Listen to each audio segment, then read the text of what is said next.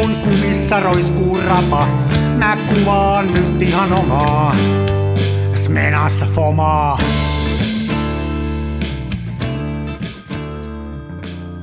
Se välillä pesään juuttuu. Terve! Hola Boomer. Hola Boomer. Missä se raja oikein menee nyt sen boomerin ja teidän hippien väliin? Siis jos sä oot niin sanottu sotien jälkeen syntynyttä baby boomer sukupolvea, niin sit sä oot boomeri.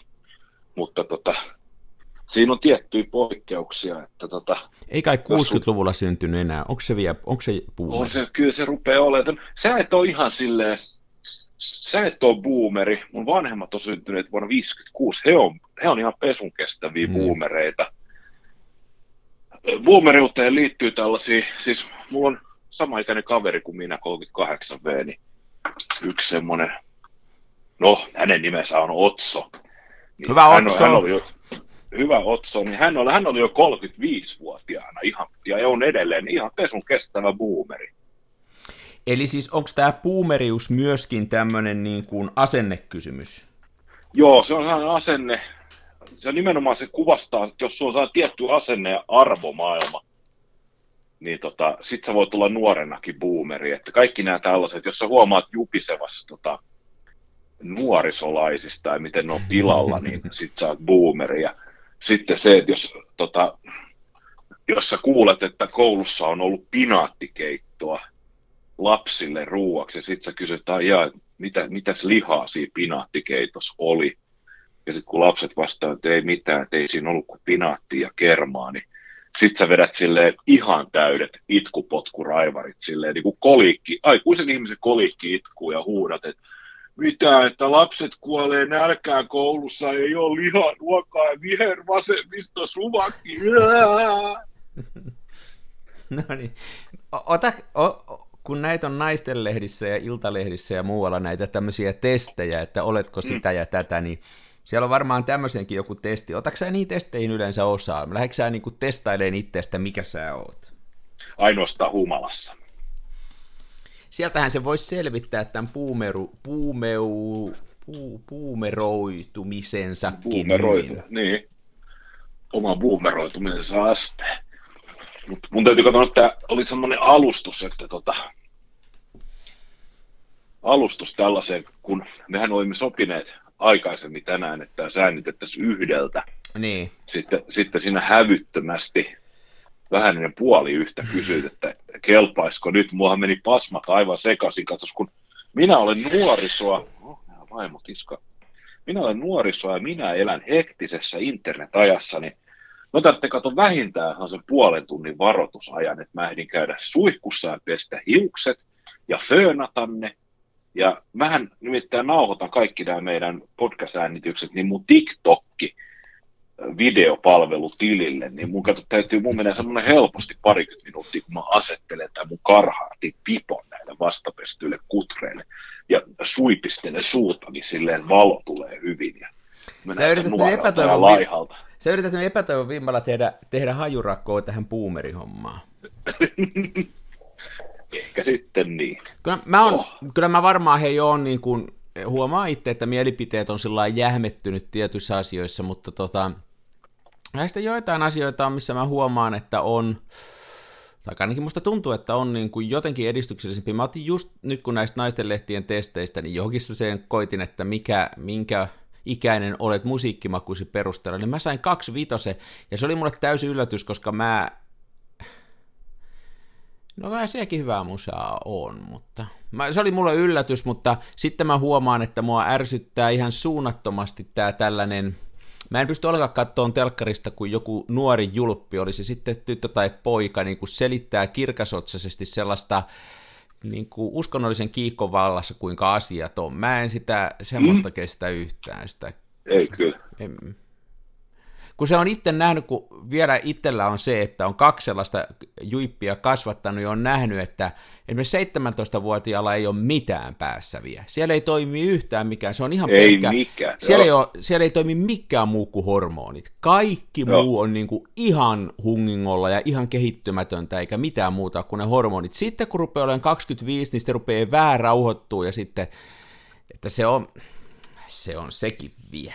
Joku justiin kirjoitti sellaisen muuten, mikä on, se on tietysti osoittaa mun puumeriutemme, että aikaisemmin ei niin kuin nuorisolla ole ollut mahdollisuutta saada ääntään kuuluviin eikä valtaa, ja se on toisaalta ollut hyväkin, koska se on niin kuin estänyt justiin tämän tämmöisen keskenkasvusten, niin kuin, että sieltä tulee hyviä ideoita ja muuta, mutta ettei niitä voi päästää päättään asioista, koska lääketieteellisesti hän niin on ihan selkeästi todettu, että se riskinottokyky on ihan erilainen nuorilla. Ne niin kuin aliarvioi riskit ja yliarvioi niin kuin hyödyt. Ja, ja se niin, liittyy niin. siihen semmoiseen, että on pakko, pakko niin kuin lähteä riskillä koittaa siinä iässä. Toinen juttu on tietysti se, että tämä peer pressure ja tämä niin kuin oman identiteetin rakentaminen on kesken ja sitä rakennetaan kärjistämällä. Käydään koittamassa kuinka pitkällä, kun mä lähden tohon suuntaan, niin kuinka pitkällä tulee turpi ja, ja sitten haetaan niitä rajoja.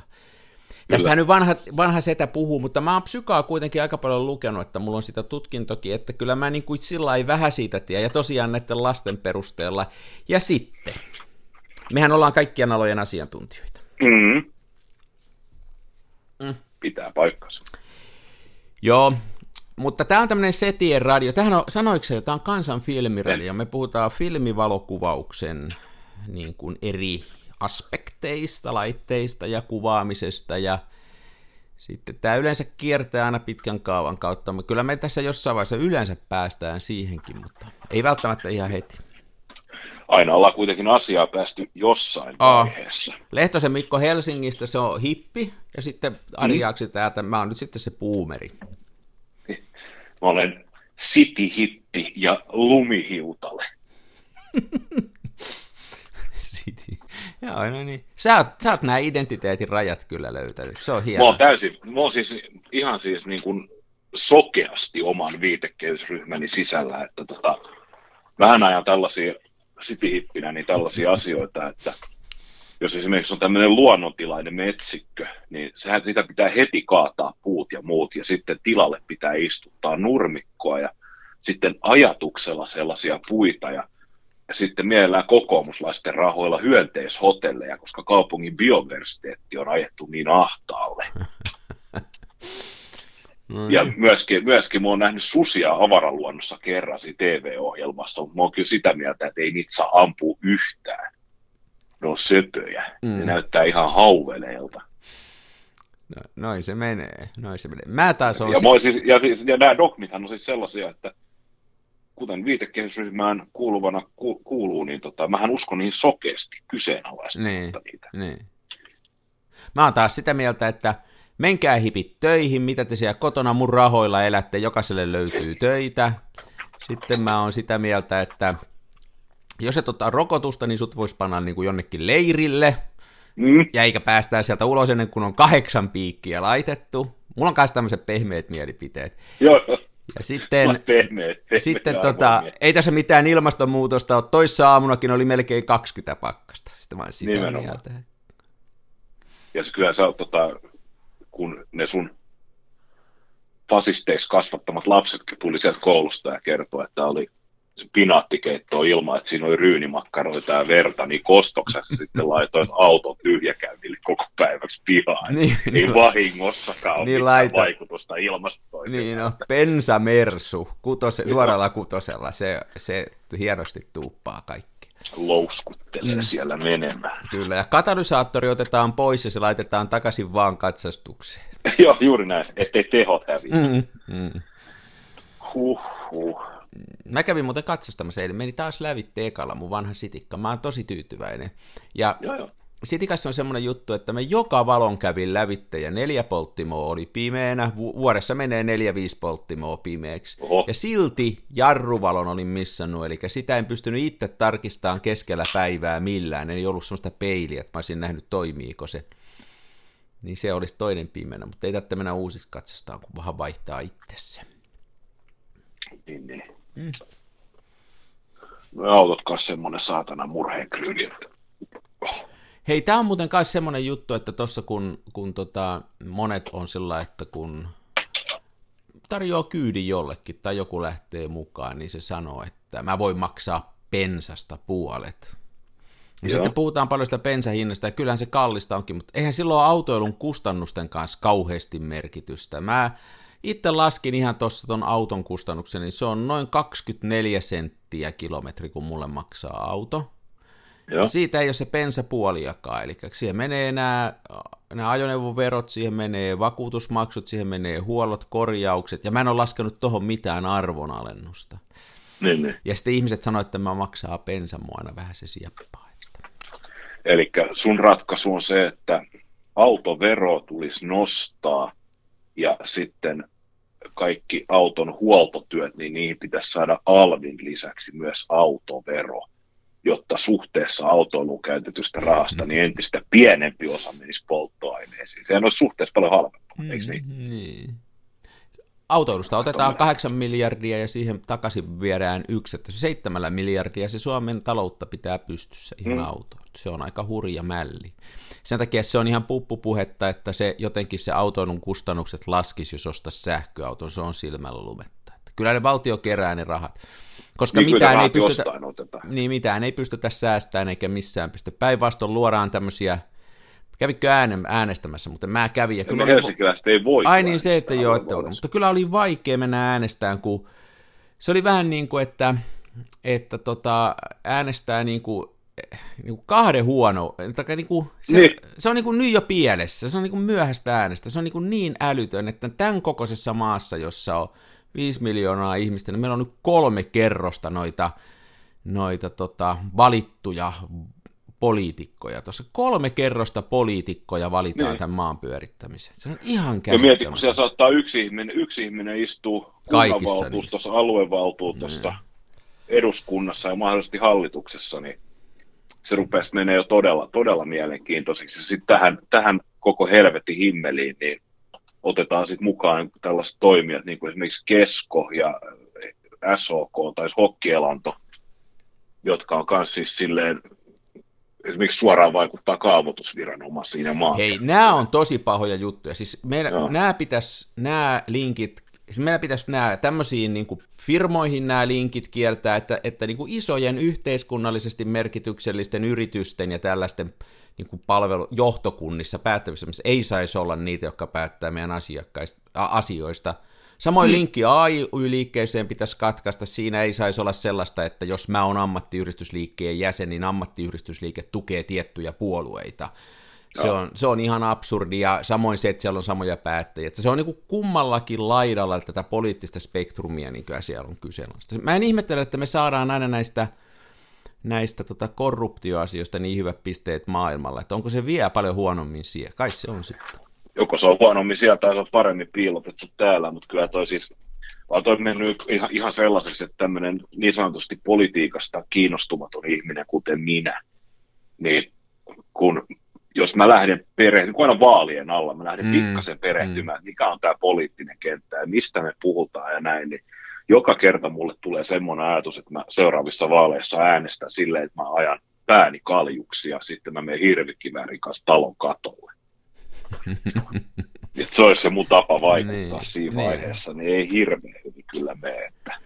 Niin, se on, se on, se on, tässä on monta sellaista niin kuin sisäänrakennettua niin kuin vikaa tässä meidän systeemissä. Esimerkiksi mua harmitti hirveästi se nyt näissä vaaleissa, justiin minkä säkin sanoit, että meillä on edustaja, joka on vaikka ministeri, niin se on myöskin näissä maakuntavaaleissa Joo. mukana ehdokkaana – niin sitten se käy niin, että kun tämä on suhteellinen vaalitapa, niin se tarkoittaa sitä, että joku, joka saa hirveästi niin kuin ääniä, niin se tuo sen sille puolueelle. Ei, ja nyt jos sieltä otetaan joku tämmöinen ääniharava ministeri tai joku muu, niin, joka ei aiokkaan niitä hommia tehdä, niin se on niin kuin ikään kuin sen äänen väärinkäyttö. Se tuo sen ikään kuin itsensä kautta muille. Et nyt mä en enää äänestäkään muuta kuin sitä sitä puoluetta, kuitenkin henkilöiden naamat on tuolla maalitaulussa ja, ja tuolla henkilöitä äänestetään.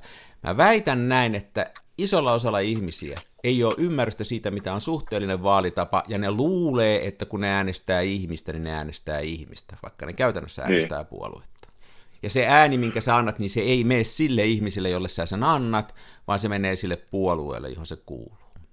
Aivan tai vaali. Joo, ei, mä, mä oon ollut jo aika pitkään sitä mieltä, että ihmiset on aivan liian yksinkertaisia se, siihen, että tämmöinen kansandemokratia toimisi millään tavalla. Nämä on niin laajoja ja niin abstrakteja käsitteitä, mitä me politiikassa käsitellään, että mä väitän, että hyvin harvalla jopa siellä päättäjistössä on kompetenssia – käsitellä näin laajoja aiheita se on ihan sillä totta. tasolla, kun edellytettäisiin. Että... Se on ihan totta, se on tosi iso haaste, ja, ja sitten tähän liittyy tämmöiset kuin kansanäänestykset, jotka mun mielestä on ihan järkyttäviä, että kellä, no. kellä niin kuin meistä on aikaa tutustua eri puoliin ja sitten muodostaa mielipide jostain, jos niin kuin kansanäänestyksiä ei pitäisi olla yhtään, että ne pitäisi olla, no. että asiantuntijat päättää, jotka me on valittu. Tuonne. No niin, tästä tuli päivän politiikkaradio. Joo, Tästä tuli päivän politiikkaradio, joo. Taas vaihteessa. Mm. Miten me puhuttiin autoton murheen kryyni, niin tota, mä voisin siitä jatkaa luontevasti, niin kyllä hitto soikoon vanhat kameratkin on siis sellaisia, että kyllä mä en ihan ymmärrä tätä hypeä, että kun jengi haluaa näitä patterikäyttöisiä pokkareita sieltä Ysäriltä, ja niiden hinnathan nousee siis aivan järkyttävään tahtiin, ja mä, nyt kun mä oon muutama, muutama haalinnut tuolta kirppareilta ja mä oon niillä kuvaillut, niin täytyy kyllä sanoa, että aika monessa niin se on se semmoinen se kuvausfiilis ja lopputulos, niin ne on ollut hyviä. Ainoastaan sen takia, että sen aikakauden standardit on ollut niin matalalla. Et koska parempaa ei ole ollut, niin siihen on ollut tyytyminen. Niin, eli ne on, tuntunut hyviltä, ne on tuntunut hyviltä silloin. Joo. Mm. Kyllähän, eihän niin kuin, jos saatte tuossa perus zoomipokkariin, mikä maksaa Suomessakin vapailla markkinoilla käytettynä sen 3, 4, 50, niin nehän on maksanut aikanaan niin heitä lonkalta. Olympus Mew on ollut kalleempi, se on maksanut noin tuhat markkaa. Mm. Mutta kyllä mä muistan, että ne on sellaista jotain 4 500 euroa, eh, markkaa anteeksi, maksanut helposti. Ja 500 markkaakin on ollut suht iso raha 90-luvun alussa. Niin, Varsinkin niin, jos niin. on ollut lamaperheestä niin. ja näin. Mutta kyllä niitä, niitä on ostettu ja niitä on käytetty. Mulla on tuoreessa muistissa jopa, että näin mm, on tehty. Totta. Ja sitten aina ollaan oltu silleen, just jotain lomakuvia kun on tullut, niin kyllä ne aina on ollut sille omasta mielestä tosi hyviä ja muita. Nyt kun sä kuvaat jollain Pentaxin 3870 Power Zoom Auto Focus Dille Dong saippua kotelolla ja kehität ne kuvat ja sitten sä katot niitä, niin sä et näe mitään muuta niissä kuin kuvottavan pehmeän linssin piirron ja olemattoman kontrastin. Niin on. Se on, se on mitään ju- näitä ei ollut. Siis en, mä, mun on vaikea kuvitella, mitään muistikuvaa, että kukaan olisi tuskailu kuviensa kanssa, että tulipa paskat kuvat.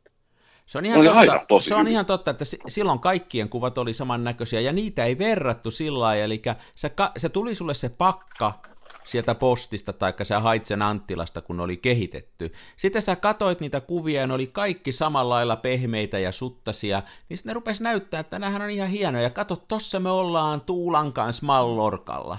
Niin sitten ne oli niinku olevina, ja, ja, mutta nyt on heti vertailukohta netissä. Kun sä katsot niitä ruudulla, niin siinä viereisessä browserin täpässä on viimeisen päälle hieno valokuva, jonka joku ammattilainen on ottanut jostain Arizonan arolta. Niin se on se se on, se on niin kauheasti noussut se vaatimustaso. Mä oon ihan samaa mieltä, Kyllä. ja mä oon aina välillä koittanut niillä otella, ja mulla on niitä jotain vanhoja tuolla, ja kyllä se on niin, kuin niin pettymys.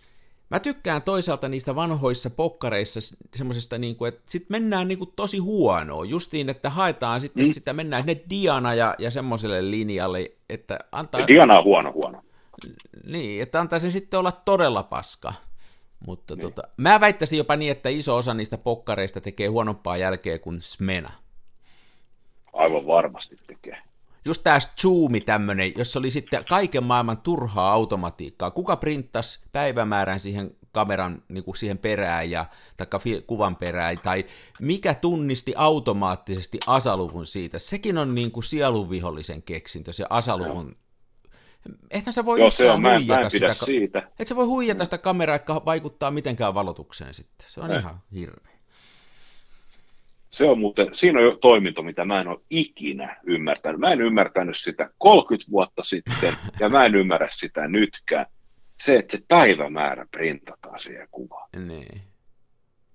Se oli helkkari kätevä systeemi, kun haki mäkin muistan, että mulla on jotain APS-filmejä vienyt kehitettäväksi, niin niihin sai silleen, että siellä kuvan takana oli päivämäärä Aha, aha. ja kellonaika. Mä en muista, oli, ei, se, ei ollut, kyllä, se ei kyllä ollut kuvan mun mielestä ottohetki, mutta sinne tuli se, että se hetki, se, se hetki kun ne kuvat on kehitetty. Joo, joo. Eli oot ainakin niin kuin suur, puolen neljännesvuoden tarkkuudella tietää, että minä, tai edes se, että minä vuonna nämä kuvat on otettu, mutta herra Jumala, ne oranssiksi palaneet numerot siinä alareunassa. Miksi?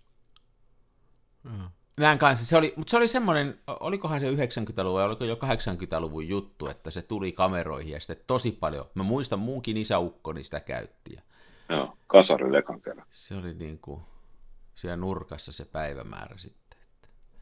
Ja sekin oli lisämaksullinen ominaisuus. Ajattele, tänä päivänä, jos tuommoinen tehtäisiin, niin sehän olisi se karvalakkikamera, joka pilaisi sun kuvat. Ja sun pitäisi maksaa siitä Pro-mallista, jossa sitä niin sanottua quartz databackia Sehän on, olisi. mielenkiintoinen, hei, sehän on mielenkiintoinen ajatus, että niin kun annettaisiin ilmaiseksi sellaisia kameroita ja sitten ne vetäisi semmoisen päivämäärän vesileiman poikittain siihen päälle kuvaa ja sitten sä saisit käyttää sitä vaikka ilmaiseksi kuukauden, mutta joka kuvaan tulisi se. Sitten sä voisit sen sen jälkeen ju- lunastaa.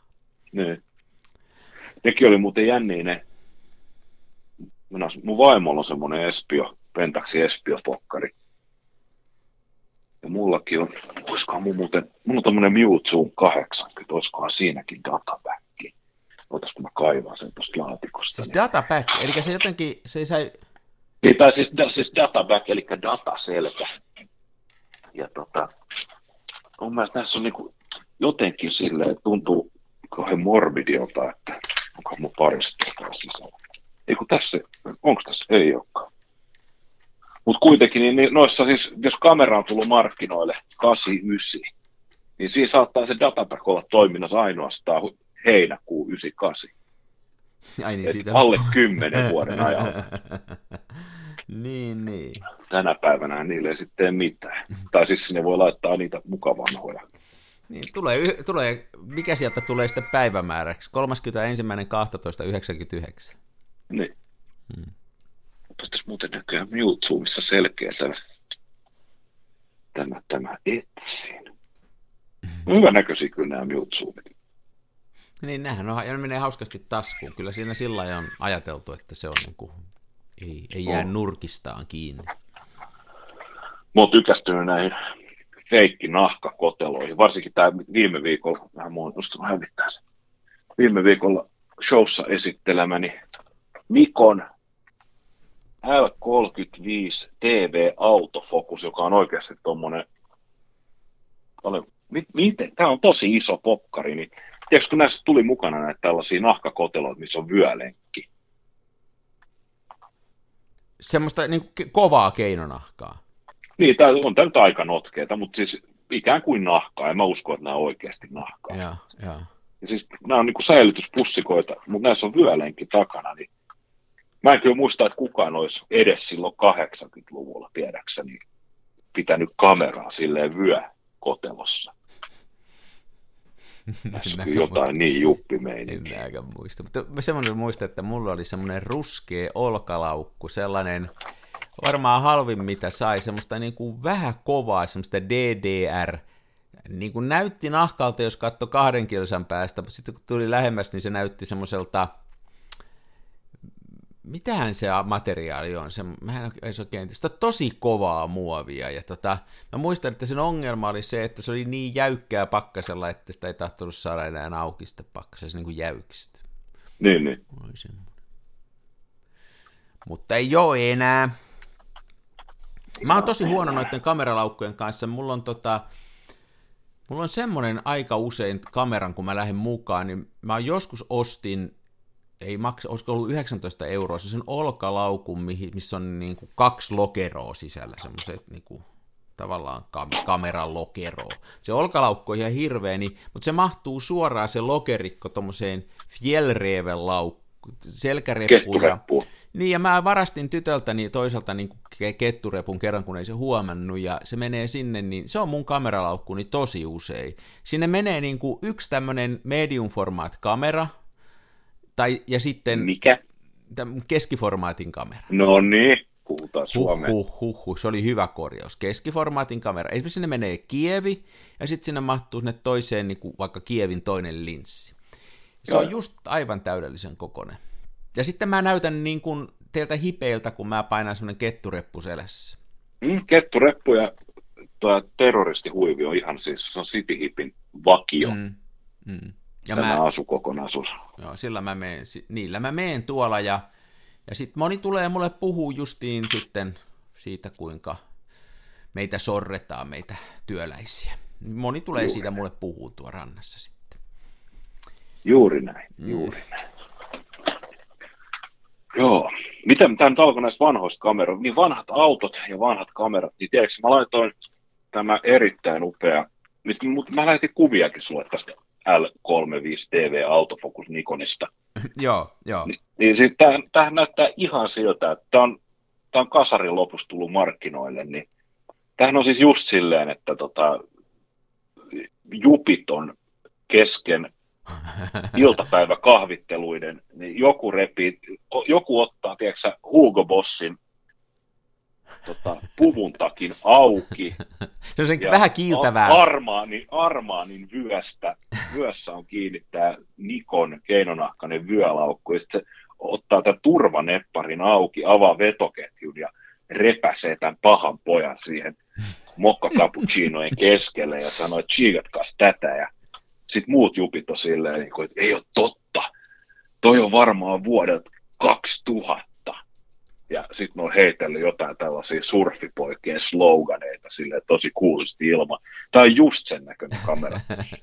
ja kaikilla on se sellainen lyhyeksi ajettu sänki naamassa semmoinen. Joo, ja sitten sellaiset kapeat bensiinitahran väriset aurinkolasit, jotka nuolee naamaa. Ja Joo, mä Pastilli, past, joo, ja pastelliväriset Hugo Bossi-puvut, ihan huijaa käärittyä. Mä en ole ikänä muuten siihen Hugo Bossi-pukuun päässyt, mutta kyllä mäkin sella, ka, lähimpänä, mitä mä oon ollut, tota, niin mulla on ollut Lakosten T-paita, jos ja Pike-paita, se Lakosteksen allikaattori tuossa tissin päällä. Se on krokotiili. Mutta hei, toi on tulos vähän muotiin. Mun mielestä mä oon jopa itse huomannut, että autoissa ja kulutustavaroissa, niin semmonen 80-luvun lopun, niin se on ruvennut jotenkin näyttää siedettävämmältä, vaikka mä en olisi ikänä uskonut. Jotenkin se estetiikka ja se semmoinen kornius, se kornius niin kuin rupeaa toimiin, kun se on niin, kuin niin kornia, että se jotenkin rupeaa, rupeaa näyttää hyvältä. Ja, ja tota, huomaa semmoisia kato asioita, sellaisia kummallisia niin kuin 80-luvun puolivälin autoista, esimerkiksi tämmöinen kuin, ei se eka sukupolvi, vaan toinen sukupolvi, äh, Mitsubishi Colt, joka on varmaan yeah. maailman niin kuin mielikuvitukset on semmoinen 80-luvun auto, niin semmoisen mä näin tuossa valkoisena, se, mä jotenkin oikein jäin sitä kattoon, että tollasia oli, joo, onpa hieno. Pitääkö olla huolissaan? Joo, mutta en mä sitä valokuvaa ottanut, koska sehän on kiellettyä. Se on kielletty, aivan. Joo, kyllä Joo. sitä voi olla huolissa, että nämä rupeaa yhtäkkiä olemaan niin kuin silmään sillä. Ja sekin kamera, minkä sä näytit, se on just tätä tämmöistä möhkö, möhkösuunnittelua. Että se on Möhköestetiikka. Niin, niin se ihmeellisiä, ihmeellisiä niin kuin neliskulmaisia ulokkeita. Joo. Tota, mulla kävi tässä nyt tämmöinen pikku lapsus tämän kanssa, kun vanha tekniikka ei ole pettämätöntä ja tämäkin on tosiaan ikivanha tämä kamera – niin mä laitoin tähän filmin sisään.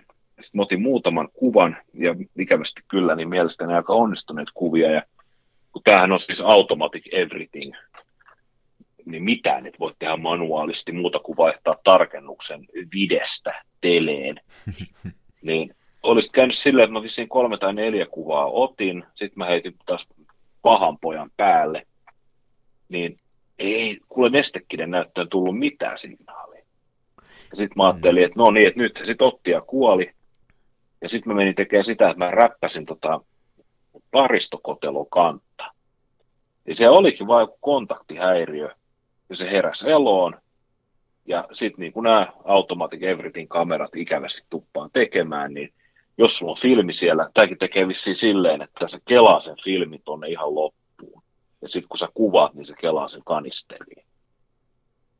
Ja sitten kun mulla oli kuva siinä ikään kuin, tai filmi kesken, niin se kelasi se sinne ikään kuin mm-hmm. loppuun.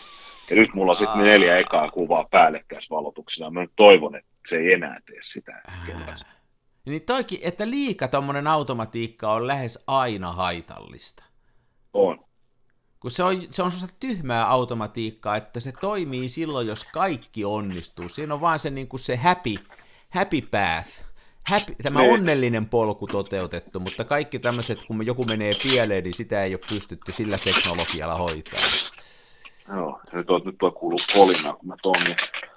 Ja sitten ihan niin kuin aivan järjettömiä konsepteja, niin on tämä Fuikalla, kun on tämä kamerasarja, tämä DL, Drop in Loading, DL20 ja onko se DL200, niin nämähän on myös Automatic Everything, ja näissä se on viety aivan järjettömyyksiä, että tota, tässähän sun ei tarvitse itse edes osata sitä filmiä laittaa tonne, vaan se filmikonisteri pudotetaan tänne, tämä takakansi on saranoitu, sä tiputat se filmikanisterin tonne, vedät liideriä pikkasen matkaa ulos ja suljet takakannen.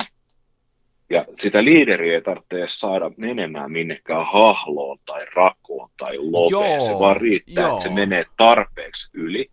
Sitten tämä takakansi, joka on saranoitu täältä yläreunasta.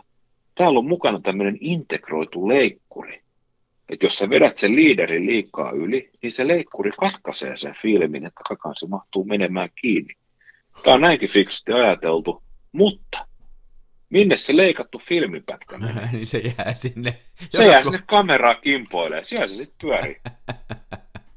Aika liikuttavan liike, mutta ei ihan. Joo, että tässä on, voi niinku muuten... kuvitella, että se on mietitty, se on ikään kuin mietitty silleen, että tämä on tosi hyvä juttu, että ensi viikolla me mietitään, että miten se liideri saataisiin putoon ulos, ja sitten jengi on, kello on tullut perjantai neljä, jengi on lähes kotiin, pomo, pomo tuleekin ja ilmoittaa, että hei, että onhan se kamera valmis, että me so, mentiin sekaisin päivämäärien kanssa, että meillä ei olekaan enää kahta viikkoa aikaa työstää sitä. Ja sitten sit tyyli pomo on raivohullu ja kaikki alaiset pelkää sitä, niin ne on vaan miettinyt silleen, että tuuski se liideri, se haittaa ketään, on se valmis, tuotanto on vaan. Mm. Tai ponukset paukkuu, että jos ei saa valmiiksi, niin, niin putoo ponukset. Niinpä. Se on valmis, se on siinä, mennään kassan kautta kotiin. Mulla on muuten se semmoinen, mistä se on se patterikansi rikki, se pentaksi, niin siinä on, nyt kun sä selitit, niin siinä on toi sama ominaisuus. Ja silloin kun mä näistä tuossa joku vuosi sitten, pari vuotta sitten ehkä koitin käyttää, niin mulla me kesti sen tässä kauan aikaa, kun mä en hiffannut sitä, mä en niin ymmärtänyt sitä. Vaikka sitten kun mä rupesin katsoa, niin sinne oli präntätty ikään kuin sellainen ohje, että jätät sen siihen vaikka, koske siihen. Mutta mä yritin sitä kauheasti änkeä johonkin, niin se meni ihan sekaisin se kamera. Sitten kun mä sillä, olisiko mä kaksi rullaa ottanut, niin mulla oli koko ajan sellainen huono fiilis, että onkohan se siellä paikallaan, kun se on nyt sen itse automaattisesti vetänyt. Mutta kyllä Joo. se taitaa toimia, että kyllä siinä ei mitään leikkuria ollut, se ei niin fiksu. Ei mä ainakaan huomannut, että olisi ollut. Joo. Kyllä no Olympuksessa ja Nikonissa ja Pentaksissa on enää pokkarit, mitkä nyt on, niin kyllä se yllättäisi, kyllä se toimii, mutta onhan se tosi, kun oot, oot tottunut, että se pitää sinne puolalle pujottaa tai pahimmassa tapauksessa niin kuin jossain menassa, niin ihan oikeasti laittaa se sinne. Puhumattakaan sitten näistä rullafilmikameroista, missä sulla on se paperi, niin on se, on se vähän jännittävä hetki, kun sä vaan vedät sen liideri sinne montun päälle ja kansi kiinni ja sitten kamera lähtee surraamaan silleen vihamielisen mm, kuuloisesti. Hei, ja katso semmoinen vanhoissa kameroissa, että, että jos otetaan kaksi hyvin samanlaista kameraa, mitä mulla on, mulla on Rollei Cordi ja Rollei Flexi, niin Rollei Cordissa on semmoinen tyhmä, ei mitään automatiikkaa siinä, kun se filmi laitetaan. Laitetaan se nuoli siihen viivan kohtaan ja sitten pannaan kansikin ja sitten käännetään niin kauan, että se lukittuu. Se toimii aina, ei tarvitse koskaan miettiä, se tuntuu tosi varmalta. Mutta sitten Rolleiflexissä on semmoinen, että se tutkii sen filmin paksuutta, kun sitten yhtäkkiä sieltä taustapaperin lisäksi tulee se filmi, niin siellä on 12 puolaa, jonka välistä menee, ja sen pitäisi tunnistaa, että nyt tuli niin kuin kymmenesosa millimetrin paksumpaa kamaa, tosta lähtee filmi, se nollaa laskurin. Ja joka kerta kun mä kampeen sitä filmiä eteenpäin, niin mua huolestuttaa se, että löytääkö se nyt sen. Se tuntuu mun mielestä niin, kuin niin hazardisysteemiltä, että sä tunnistelisit semmoisella 60-luvun kamerateknologialla sitä mm. filmin paksuutta, mutta kyllä se on, se on yhden kerran feilannut, mutta aina se muuten toimii, mutta sen kun se kerran feilas, niin joka kerta on niinku huono kerta. fiilis siitä, että mitenkään nyt käy. Muuten sitten kun se feilas silloin, ja mä ihmettelin, että miten se feilas, niin se feilas sen takia, että mulla oli Ilfordi HP5-filmiä, ja mä en ole ikänä sellaista ennen nähty. Siinä oli jatkettu taustapaperia. Tehtaalla oli niinku, siihen oli niinku jatkettu sitä taustapaperia siinä aika alussa, niin että se oli ja. muutaman ehkä sentin kohdalta kaksin kerroi. Ja Aha. toihan luuli, kato, että se alkoi siitä se filmi, kun se paksuntui siinä. Niin, niin. Että sekään ei ollut sen kameravika, mutta sen jälkeen niin kuin joka kerta on vähän sellainen fiilis, Joo. että olisi paljon, olisi paljon turvallisempi olo, jos sen itse tekisi, kuin se, että täytyy luottaa automatiikkaan. Mä uskon, että se on kuitenkin, että itse nämä on tehtävä nämä hommat. Anna jonkun, pieleen mene, jos joku muu tekee, että nämä pitää itse tehdä. Aika hurjan kuulonen tarina kyllä. Mä en ole ikinä nähnyt tausta, taustapaperi, jos jatket. En mäkään, no se on ainoa kerta. Itse asiassa se on mulla tuo tallella ja mä joskus mietin, että mä tota, olisin siitä reklamoinut, kun mä oon kova reklamoimaan, mutta niin, niin. en mä sitten ole jaksanut, kun se... Se ei niinku, no mi, mitä ne sitten, okei, no saat yhden ylimääräisen rulla. Mä oon ensin käyttänyt neljä tuntia, sitten mä oon taistellut sitä, ja sitten mä, niin kun sieltä tulee yksi neljän euron rulla, niin ei se, en mä jaksa. En mä jaksa. Mutta Kodakille mä oon katkera x yhä. Edelleenkin. Mä oon edelleenkin, kun ne sössis. Hmm. Mä oon muuten ihan, nyt kun kehitteistä puhutaan, niin mä aina välillä kaikkia kokeilen. Mulla on jotain taas tuo menossa, niin kyllä se, mikä siinä on, kun se aina, jos on tärkeät kuvat, niin mä menen aina siihen rodinaaliin. Joo. Se on jotenkin, se on niin, se on niin luotettava ja niin hyvän makuinen, että... Se on niin, kuin niin täyttä, se on kyllä täyttä timanttia, että sillä ei, ei koskaan epäonnistu. Ja se on kauheata, miten se kiteytyy. Mulla on kaksi sellaista vajaat jämää ja ne rupeaa, ne on molemmat ihan saas verenpunaiseksi menneitä. Ja kauhea kolina kuuluu, kun niitä hölskyttelee niitä tölkkejä. Ei, mutta niitähän voi käyttää niinku shakerinä.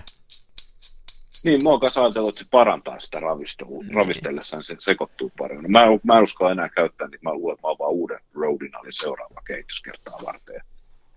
Se muuten menee, se hirveästi menee, lähtee. Sehän no. menee semmoista, ainakin se mitä mulla on, niin se on jotain tämmöistä adoksirodinaalia, niin se on aluksi aika vaaleeta. Joo. Sitten kun sä käytät sitä pulloa, niin se niin kuin tummenee. Joo. Mutta se, ei se silti kai mun kokemuksen mukaan, niin se on sitä samaa ainetta ja ihan samat sekoitussuhteet toimii, että sillä värillä on mitään väliä. Että... Joo, kyllä mä oon käyttänyt yli vuoden samaa pulloa. Joo, ei se mene miksikään. Että ei se mene, paitsi nyt viimeksi kun mä kehitin, viimeiset kaksi kehityskertaa ollut sellaiset, että musta tuntuu, että pikkasen jäänyt ha- haileeksi. Aja, aja. Mutta tota, täytyy myöntää, että ne on kyllä, ne on ollut enemmän testifilmiluontoisia mitä mä oon kehitellyt, että ne on, ne on ollut jotain vähän vanhentunutta filmiä ja valottaminenkin on ollut vähän kiikun kaakku, mm. että, mutta vaikka mä en mikään rikas kaveri olekaan, niin täytyy sanoa, että se on kyllä sen verta halpaa se roudinaali, että mitä se maksaa se puoli litran pullo, 15 euroa. Niin, se on about se, joo. Onko kaksi, about kaksi, sen verran, ja jos sun menee kinorullaan ja keskarirullaan menee ohjeiden mukaan kehittämällä, niin se 12 millilitraa. Mm-hmm niin kuinka rullaa se tekee, satakunta rullaa kuitenkin sillä yhdellä pullolla. Että... Joo, ei sitä, ei, siis sille ei ole mitään merkitystä. Se on niin kuin bensahinta autoilussa, että ei ole mitään merkitystä. Niin, niin. Ja sitten jos lähtee, jos, jos no, filmikuvin kannattaa laskea mukaan se kameran hinta. Et jos on 200 euron kameran, 8 euron filmirullan, sitten se kehitteen. Se ensimmäinen ruutuhan on maksanut siis 200 220 euroa. Sitten kun olet ottanut kaksi kuvaa, niin sitten kuvat on enää 110 euroa. Niin, niin no, niin no. Mä, mä tota, joku aika sitten, muutama viikko, mä hainkin sen tästä, mä laskeskelin näitä, että jos haluaa halvalla lähteä liikkeelle, ja tämä mun esimerkki oli se, että ostaa Holgan ja lähtee sillä liikkeelle, eli Holka 35 euroa, yksi rulla HP 5 6 euroa, kehitystankki 20, rodinaalipullo 12, fixerin tarttet 14, jonkunnäköisen skannerin 150, 237 euroa, niin sillä saa hyvän analogisetin käyntiin. Tässä saa vielä halvemmallakin, mutta se on se, millä lähtee käyntiin. Ja sitten siinähän, eihän sun tarvitse iso osaa näitä ostaa sen jälkeen. Sitten kun lähdetään kehittelemään niitä ja lähdetään niin kuin miettimään, että mitä rulla maksaa, niin mä justiin laskin tätä rodinaalia, niin, niin tota, jos keskiformaatilla, tai ei ole siis se ihan sama millä kuvaa, niin rulla maksaa, se kehitys maksaa 12 senttiä, se rodinaali siinä. Joo. Se fikserinkin hinta on kalliimpi. Mä oon laskenut, että 15 kertaa voi fiksata yhdellä litralla fikseriä, niin silloin se fikserihinta per rulla tulee 23 senttiä, ja se rodinaali hinta on 12 senttiä. Siinä ei todellakaan kannata säästää.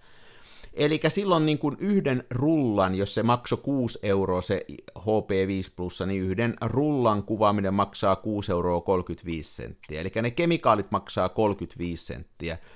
Sitten jos ottaa niin kuin, äh, lähtee, lähtee kuvaa vaikka Smenalla, niin tota, siinä tulee niin, että yhdelle kuvalle tulee hintaa vähän alle 8 senttiä.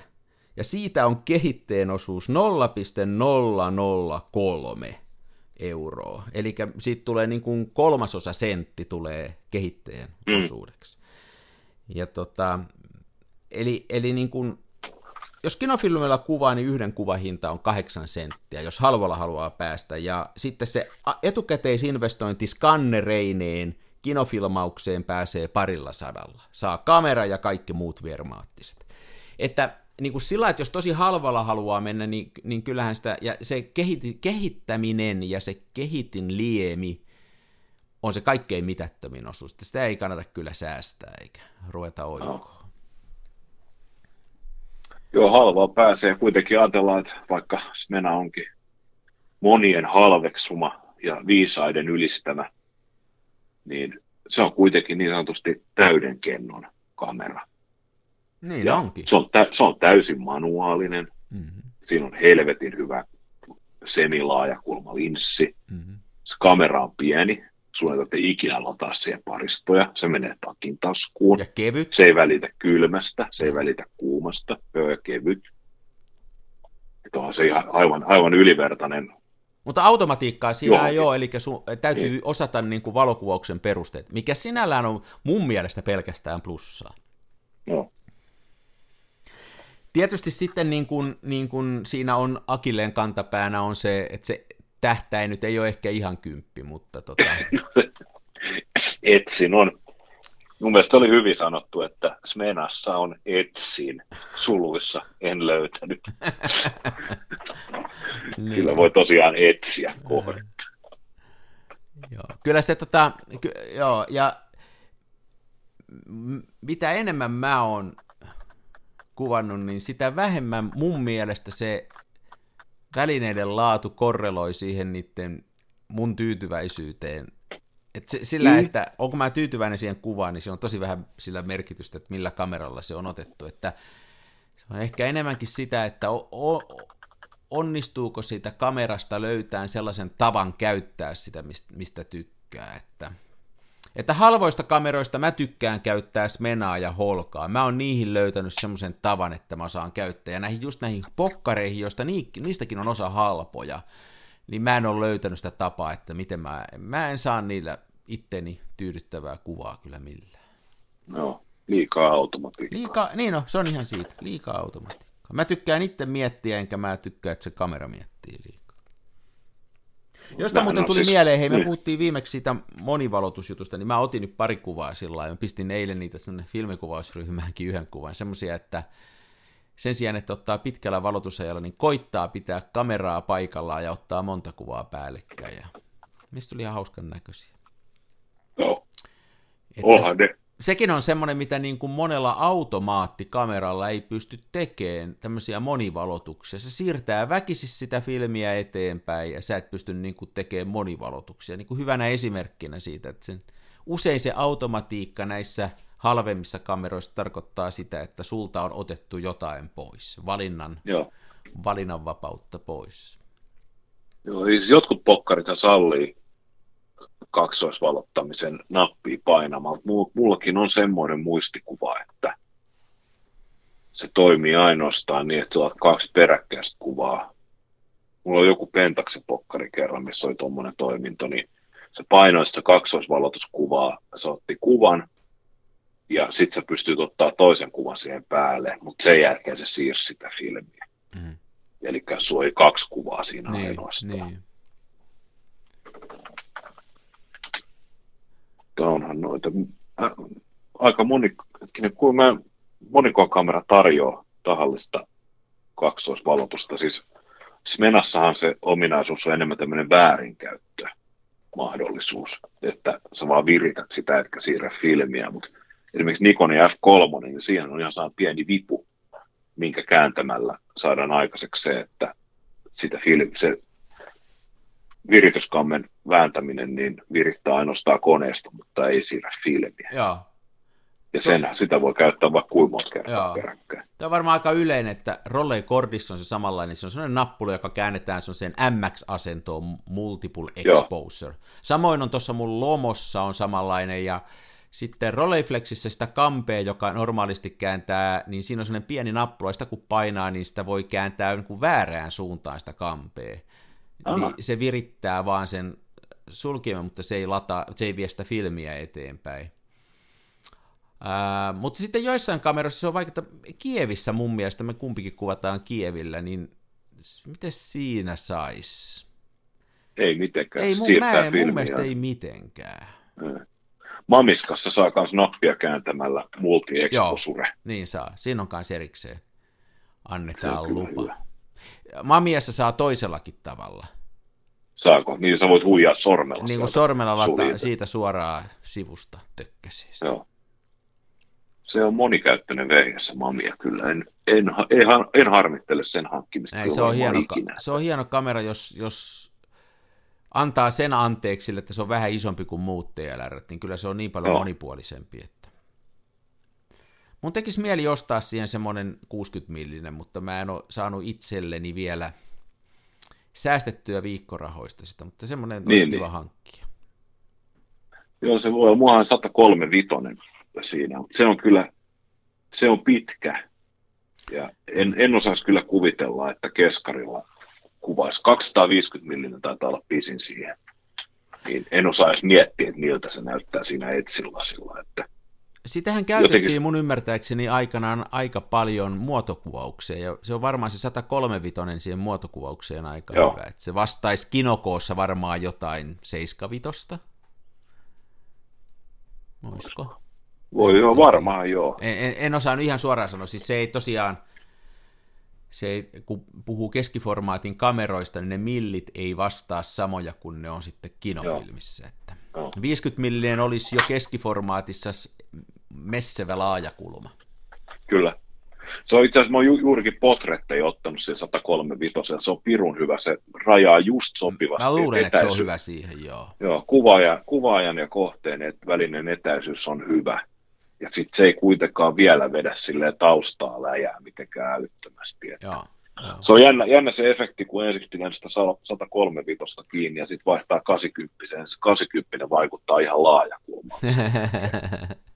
Yhtäkkiä sitten- tulee sit- tilaa, tilaa hirveästi. Joo, Joo ja sitten kun jos pitkä, pitkät pätkät kuvailee siinä 80 ja sitten miettii, että nyt mä voisin ottaa vähän tiukemman rajauksen, niin huomaa usein, että kun katsoo kohteen matkan päästä ja lähestyy siihen ja sitten vasta vaihtaa sen 135, niin sitä on paljon optimistisemmin arvioinut. Mä joudun aina ottaa sen 15 askelta taaksepäin. Nyt Hei, usko, uskoks sä semmoiseen, mikä, mikä sun henkilökohtainen mielipide on siitä, kun aina joskus kuulee sanottavan, että kannattaisi keskittyä yhteen kameraan ja yhteen polttoväliin, ja niin kuin, mm. ettei kannattaisi hyppiä paikasta toiseen, vaan keskittyä ja opetella sitä kovaa. Mikä sun mielipide on tuosta asiasta? No siis ehdottomasti mun mielestä pitäisi olla silleen, että sulla on yksi kamera, yksi polttoväli, yksi filmi ja yksi kehite. Ja sä pysyisit siinä niin kauan, kunnes Niin kauan kunnes oppii kaikki perusteet ja käyttämään, sitten voi lähteä hulluttelemaan. Mm. Mutta et- Ja sen, sen takia tuo Mamia on niin piru hyvä, kun sä periaatteessa sä pärjäät, jos sulla on se 80, niin se on se sun yleislinssi, ja sehän on varmaan paras makrokäytössä niiden palkeiden kanssa, mitkä siinä kamerassa on jo valmiina. Niin, niin. niin sä pärjäät sillä tosi pitkään. Ja sitten jos sä haluat just jotain pienempää, niin se kannattaa se just joku 135 hankkia. Mä en, mä, en, mä en osaa arvioida, miten se 65, joka on jo aika laaja, niin se, tai miten se toimii. Mulla ei riitä mielikuvitus siihen, että varmasti on hyvä hankinta sekin. Mä kävin tuolla äh, jokunen kuukausi sitten Kameratorilla, joka siis sponssaa tätä meidän podcastia, niin siellä oli semmoinen Rolleiflexin laajakulma, ne on ihan sairaan kalliita, niitä on muutama ihan kourallinen tehty, mutta siinä on niinku tavallaan se sama polttoväli. Mä en ole kans Mamiassa pitänyt, enkä kattonut minkälainen se on, mutta siinä on se sama polttoväli. Niin se näytti hienolta. Se mua innostikin, että mä haluaisin tuohon Mamiaan hankkia se sen takia, että se Rolleiflexi on niin, kuin niin tajuttoman kallis, ja mä luulisin, ja mä oon ihan varma, että aivan samaan kuvan laatuun pääsisi tuolla Mamialla, ja noin 4000 euroa halvemmalle, jos ostaisi sen, ostais sen tuohon Mamiskaan sen. Mä oon sitä aina välillä kyttäillyt tuolta, mutta ei niitäkään ihan kauheasti liiku. Että tota. Ja, maailma on varmaan enemmän. Mä luulen, että noin, sekin on kuitenkin ollut ihan ammattilaiskamera silloin 70- ja 80-luvuilla se Mami ja niin, niin, se varma, niin se... Niitä ei silleen hirveästi ole välttämättä tänne tullut. Joo. Ja musta tuntuu, että täällä on, äh, nyt vanhemmat valtiomiettiöt ja enemmän, niin täällä musta tuntuu, että se ei ikänä saanut ehkä sellaista, ei se ammattilaispiirissä, että eiköhän ne ammattilaiset, jotka potretteja otti, niin keskiformaatilla, niin eiköhän aika paljon toi Hasselbladi täällä, ja sitten jossain määrin kai nämä, nämä, niin kuin nämä Mamian tämmöiset SLR-kamerat sitten oli ehkä suositumpia. Mm. Toi TLR on vähän semmonen, kaksilmaiset kamerat on vähän semmonen niin kuin spesiaali juttu, että niistä joko tykkää tai ei. Kyllä. Mä muuten hei ole vähän, mä en uskaltanut äsken sanoa, kun mä oon sun kanssa mä oon vähän eri mieltä, mutta mä oon varmaan vähemmistönä siitä, että kannattaako sitä yhtä kameraa opetella vai voiko ajaa moniajona, että kun se mikä mun mielestä on hienoa siinä, että sekoilee, on se, että sieltä löytää sellaisia juttuja, mitä ei löytäisi, jos vaan sillä yhdellä ottaisi. Että yhtäkkiä huomaa, että hei, tällä tavalla tällä saakin jotain uutta, ja se tuo ikään kuin siihen omaan repertuaariin semmoisen uuden välineen, ja sitten niitä löytää aina tällä ei sattumalta, kun hörhöilee ja tekee kaikkea tyhmää. Mä uskon semmoiseen Mä oon vähän sillä, että toi on ihan totta, että kannattaa sitä yhtä opetella ja kannattaa se hallita. Mutta sitten siinä hörhöilyssä on se etu, että saattaa yhtäkkiä löytää jotain tosi mielenkiintoista. Mulla kävi sen neulan reikäkuvauksen kanssa sillä, että mun mielestä se oli ihan, mä pidin sitä ihan pellejä hommana, tossa ehkä Joo. pari vuotta sitten. Ja mä en niin kuin ollenkaan ymmärtänyt, että miksi ihmiset ottaa, että kun on hyviäkin kameroita olemassa, niin miksi ihmeessä joku ottaa neulareikakuvia, että hei, kasvakaa nyt aikuista, se ei ole mitään mm. järkeä. Sitten joku tiistai tuolla yhtäkkiä, en tiedä minkä takia, mä päätin siihen Hasselbladiin, niin kun mä jotain sillä tein, niin tota, pistin siihen vaan tinapaperin ympärille ja nuppineulalla reijän ja sen jälkeen mä oon kuvannut ihan hirveästi neularikakameralla. Se niin kun, ihan se kokeilu tavallaan mm. osoitti mulle, että sillä neulareikakameralla on ihan oma paikkansa valokuvauksessa ja sillä ei ole mitään, sillä on hyvin vähän tekemistä – muun valokuvauksen kanssa. Se on ihan oma juttuunsa. Ja se, mm. se, että mä sekoilin ja lähin tollai, en keskittynyt, niin se vei tämmöiselle mielenkiintoiselle polulle. Että kyllä mun mielestä kyllä, vähän pitää kyllä. urheillakin. Ehdottomasti, joo. Ja siis toi kommentti, että yksi, yksi kamera, yksi polttoväli, yksi filmi, yksi kehite, niin sehän on tosiaan siis silleen, että jos aloittelee, eikä oikein tiedä, että mitä tekee, ei, Joo, ei ymmärrä, no niin. No niin. Nämä, kaikki, kaikki nämä tällaiset herkemmät asiat, kuten hetkinen, sommittelu ja tarkennus ja muut, niillä se on hyvä ottaa haltuun, mutta totta kai ehdottomasti kannattaa sekoilla ja mun mielestä sehän tässä on pirun hauskaa, että kun nämä filmikamerat ainakin toistaiseksi on rutosti halvempia kuin mitkään digilehkeet. eihän, en mä usko, että kellään taviksella olisi varaa pitää yli niin kuin useampaa kamerajärjestelmää tai yli kymmentä kameraa. Mutta kyllä niin näitä pokkareita, pokkareita ja sitten niitä ysäri, ysärijärkkäreitä, niin niitähän saa ihan kilohintaa niin saa. vielä, vielä toistaiseksi. Niin. Että tota, et sikälihän se on piru hauskaa. Ja onhan tässä vähän semmoinen pieni, pieni semmoinen, että kun itse olet ollut sille kesätyöikäinen, niin kuin minäkin 90-luvulla, niin kaikki merkkikama on ollut aivan saavuttamattomissa. Mm, mm. Että sitten kun sä oot oikeasti, oikeasti pistänyt kaikki viikkorahat, syttärirahat, rippirahat ja kesäduunirahat, kaikesta pannut silleen jotain syrjää ja voinut joku muutama sata euroa investoida just siihen kauheeseen muovipokkariin, niin siitä on jäänyt semmoinen, en tiedä voiko sanoa katkeruus, mutta siitä on jäänyt semmoinen fiilis, että nyt tuntuu ihan hyvältä, kun on sitten on Nikonin pokkari ja on Fuikan pokkari ja on Olympus Mewtwo 80 ja kaikki on, kaikkien hankintahinta yhteensä ollut vähän alle 40 euroa. Niin, että, että tietysti näilläkin pitäisi joutaa sitten kuvaamaan, mutta en mä tiedä, jotenkin, jotenkin se kokemus on aina niin surullinen. Että... Niin.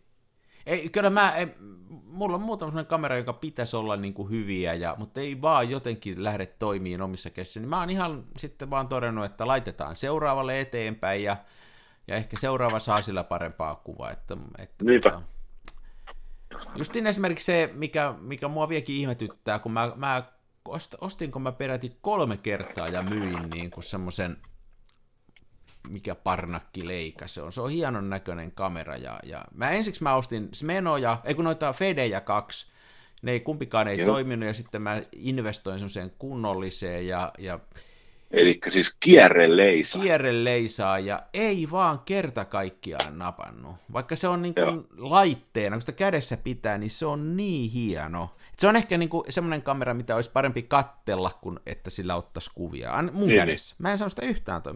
Kaikki kuvat oli ihan niin kuin... Ei mitään. En tiedä, mistä johtuu. Joo. Muhan oli semmoinen le- Leisa M4 2, niin voi lainas varmaan kahden kuukauden ajan. Ja Tykkäsitkö sä siinä oli... No musta se, sitä oli myös kiva pitää kädessä, sitä oli tosi kiva katella ja kokeilla ja näin, mutta en mä uskalta se kanssa minnekään ulos lähteä, kun se oli laina, laina vehje, niin sitten mä ajattelin, että ei helvetti, että mä stiplaan jo kotiportaissa, tiedätkö Sitten sä oot, sit oot pötkölässä tuo noin asfaltilla ja laina leisa on mennyt ihan litteeksi, niin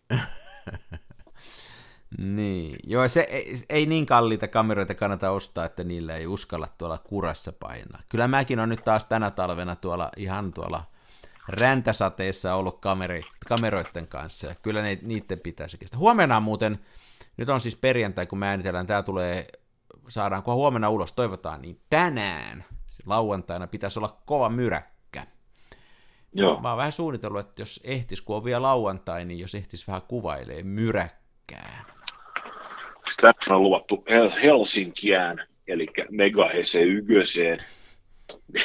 Tännehän on luvattu aivan siis maailmanlopun lumimyrsky, siis sellaista, että maanantai kun ko- koittaa, niin täällä on vaan sellaista valkoisuutta, mistä sieltä täältä yksittäisiä savunpiippuja näkyy ja kol- kol- kolinaa ja koputuksia lumen alta. Mm. Armageddon. Se on se, kun se elokuva, mikä se on, kun se yhtäkkiä tulee se aukko sieltä avaruudesta ja kaikki jäätyy paikalleen. Onko se Day After Tomorrow? Olisiko se semmoinen? Niin eikö huomenna ole Helsingissä se just? Huomenna on se, joo. Itse asiassa tähän liittyen mun piti kysyä sulta jälleen kerran näitä präsäysohjeita. Mä e- eilen illalla, eli yöllä, yrittelin valotusmittarin kanssa parvekkeelta tihrata, että kuinka paljon pitäisi filmiä prässätä että mä voisin mun kievillä räpsiä kuvia ikään kuin ilta-aikaan. Ja mä en ole, mä en ole itse asiassa pitkään aikaan ottanut yökuvia, lähinnä sen takia, kun mä oon todennut, että mä en saa kovinkaan tyydyttäviä lopputuloksia.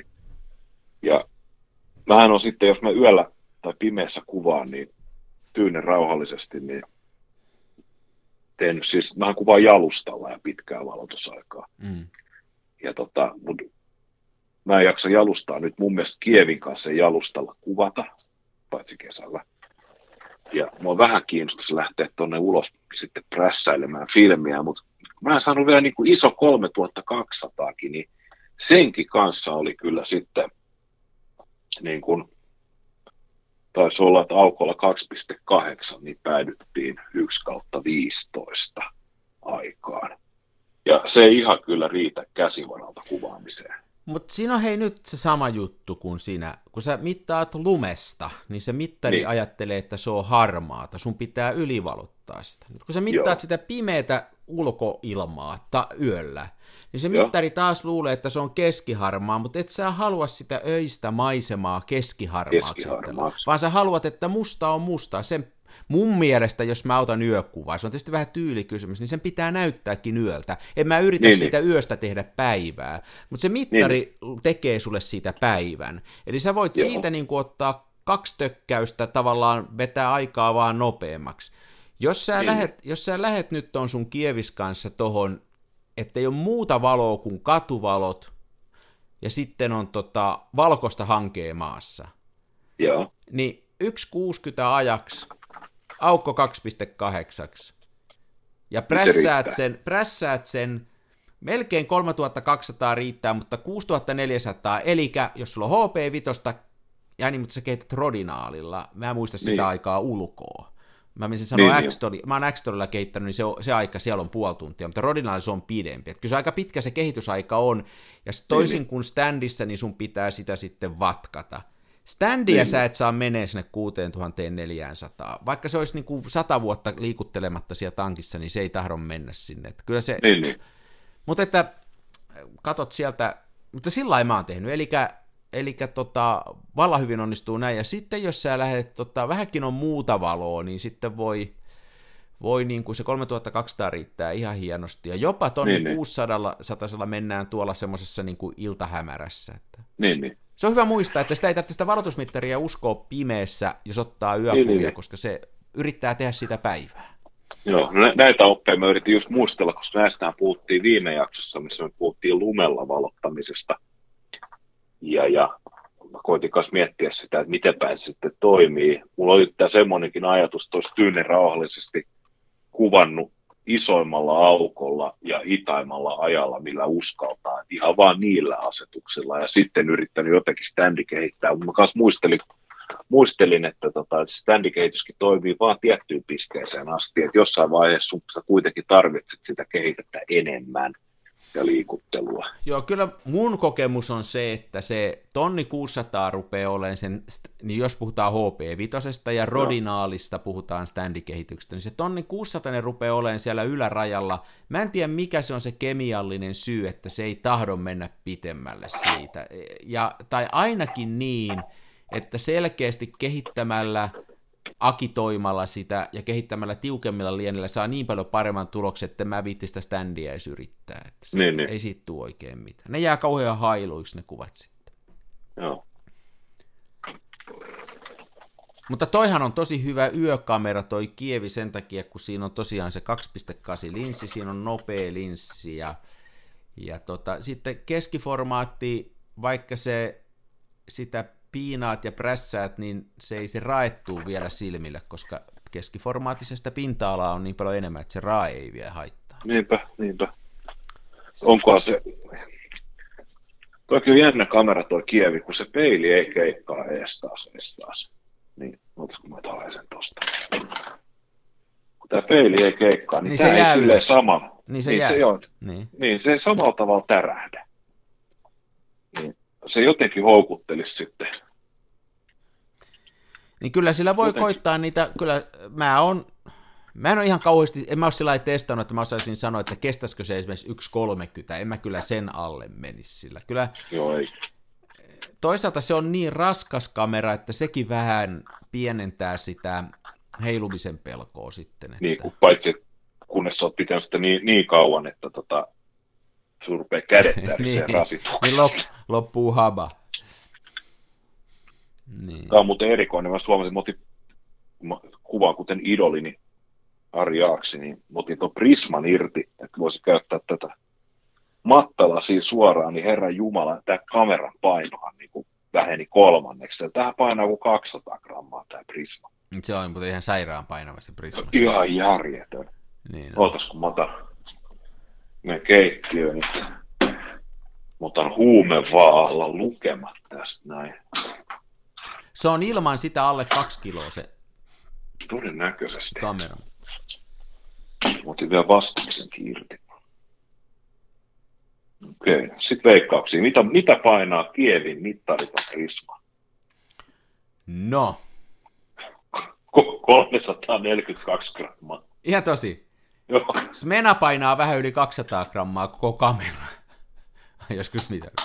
Aika hurjaa. Eihän tämä on enää kuin 1,5 kiloa tämä. Mutta siis 300 grammaa on ihan...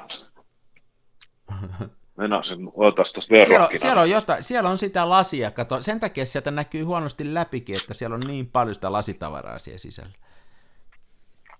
Sitten on mitäkään, Olympus Mewtwo Kagone.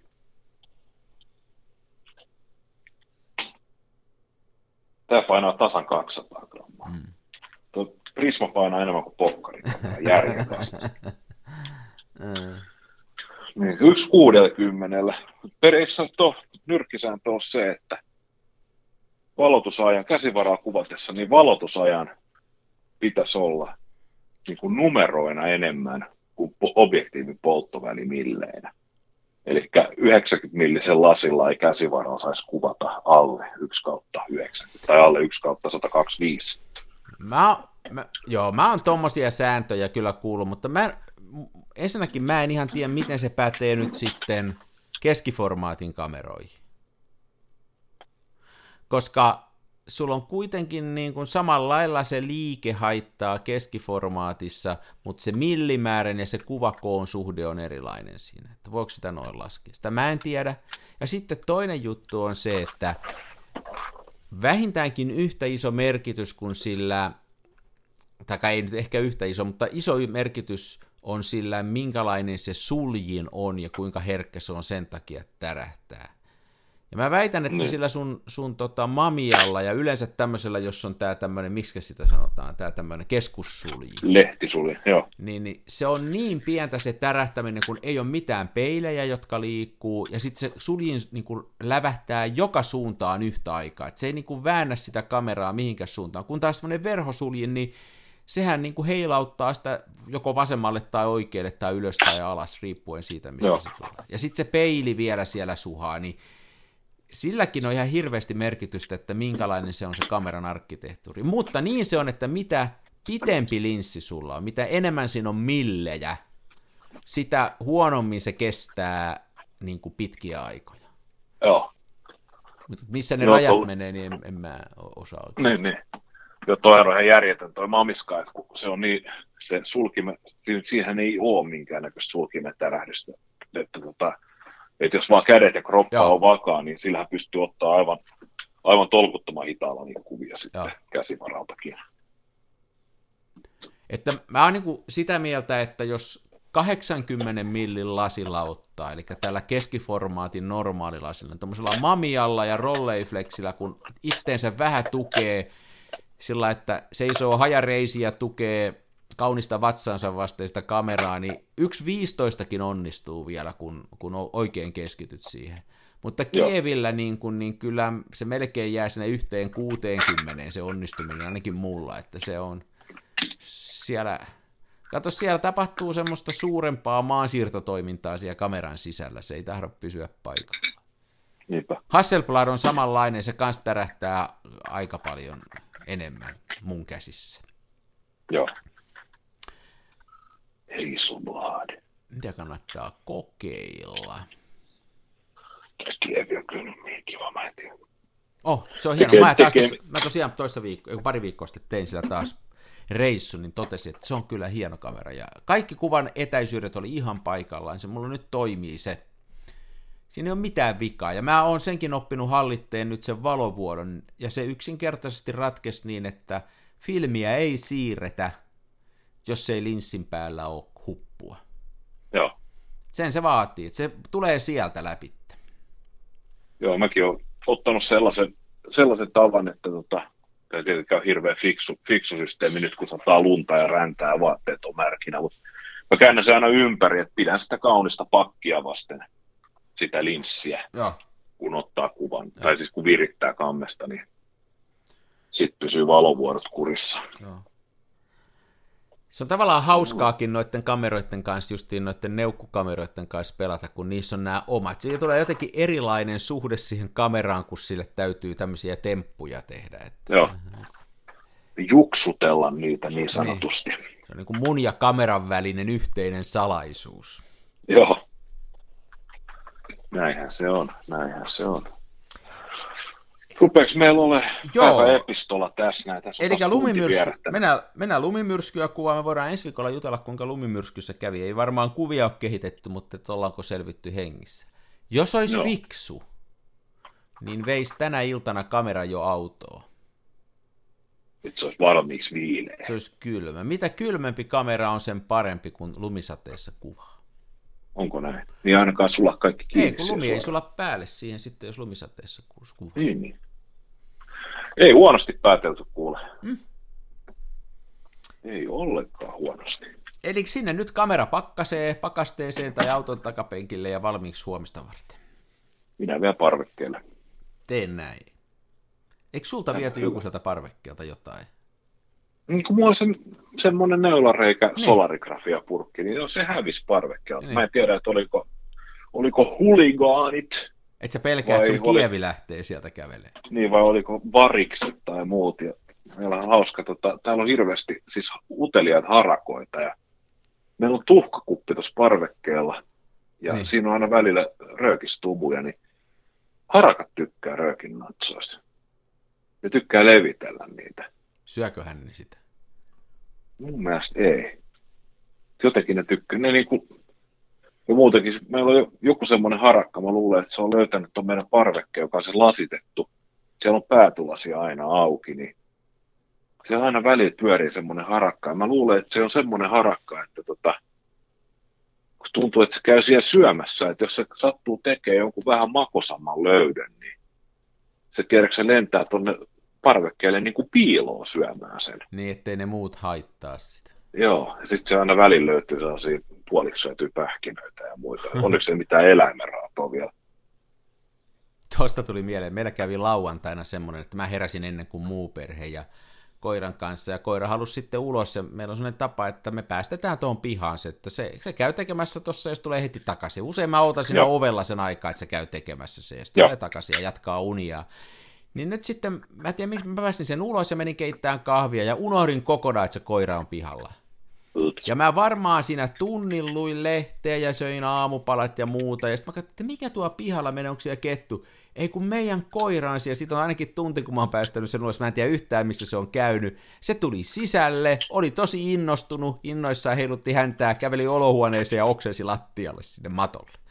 No, se, no niin. se oli käynyt jotain syömässä jossain. Kun, tiedä, oliko vetänyt niitä teidän varikseen niin kuin harakan tupakan tumppeja. Mutta... Ehkäpä. Voittaa Hei, tämmöistä. Jatketaan tämmöstä. kuvaamista ja eläinten kiusaamista. Jatkamme näissä. Kiitoksia ja hyvää viikonloppua kaikille. Sitä samaa. Moi. Moi.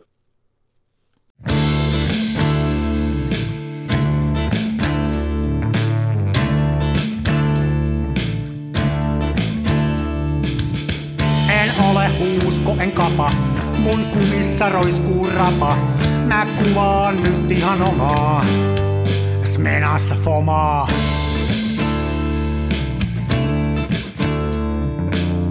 Se välillä pesään juuttuu, ja vaikka toimiva laskuri puuttuu, mä teen silti tätä omaa, smenassa fomaa. Toiset ne tukevassa Hasselbladissa puistossa laikailet rikseillään, niin onhan se somaa, mutta Smenassa fomaa. Oi mikä järvimaisema, näyttää jaksin venholta. Täytyy varmistaa tenholta, ettei musta oo tullut sokee, kun on niin outo pokee.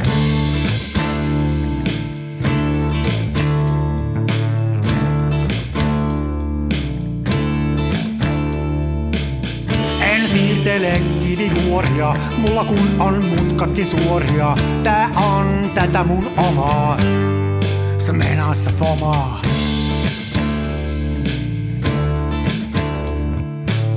En esitä larjomaata luotoa, mulla kun on aina valovuotoa. Ja kuvaan vain ihan omaa, smenassa fomaa.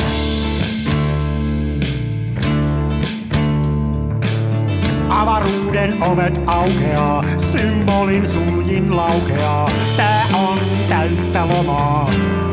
Smenassa fomaa, oi mikä järvimaisema. Näyttää jaksin venholta, täytyy varmistaa denholta, ettei musta on tullut sokee, kun niin olto bokee.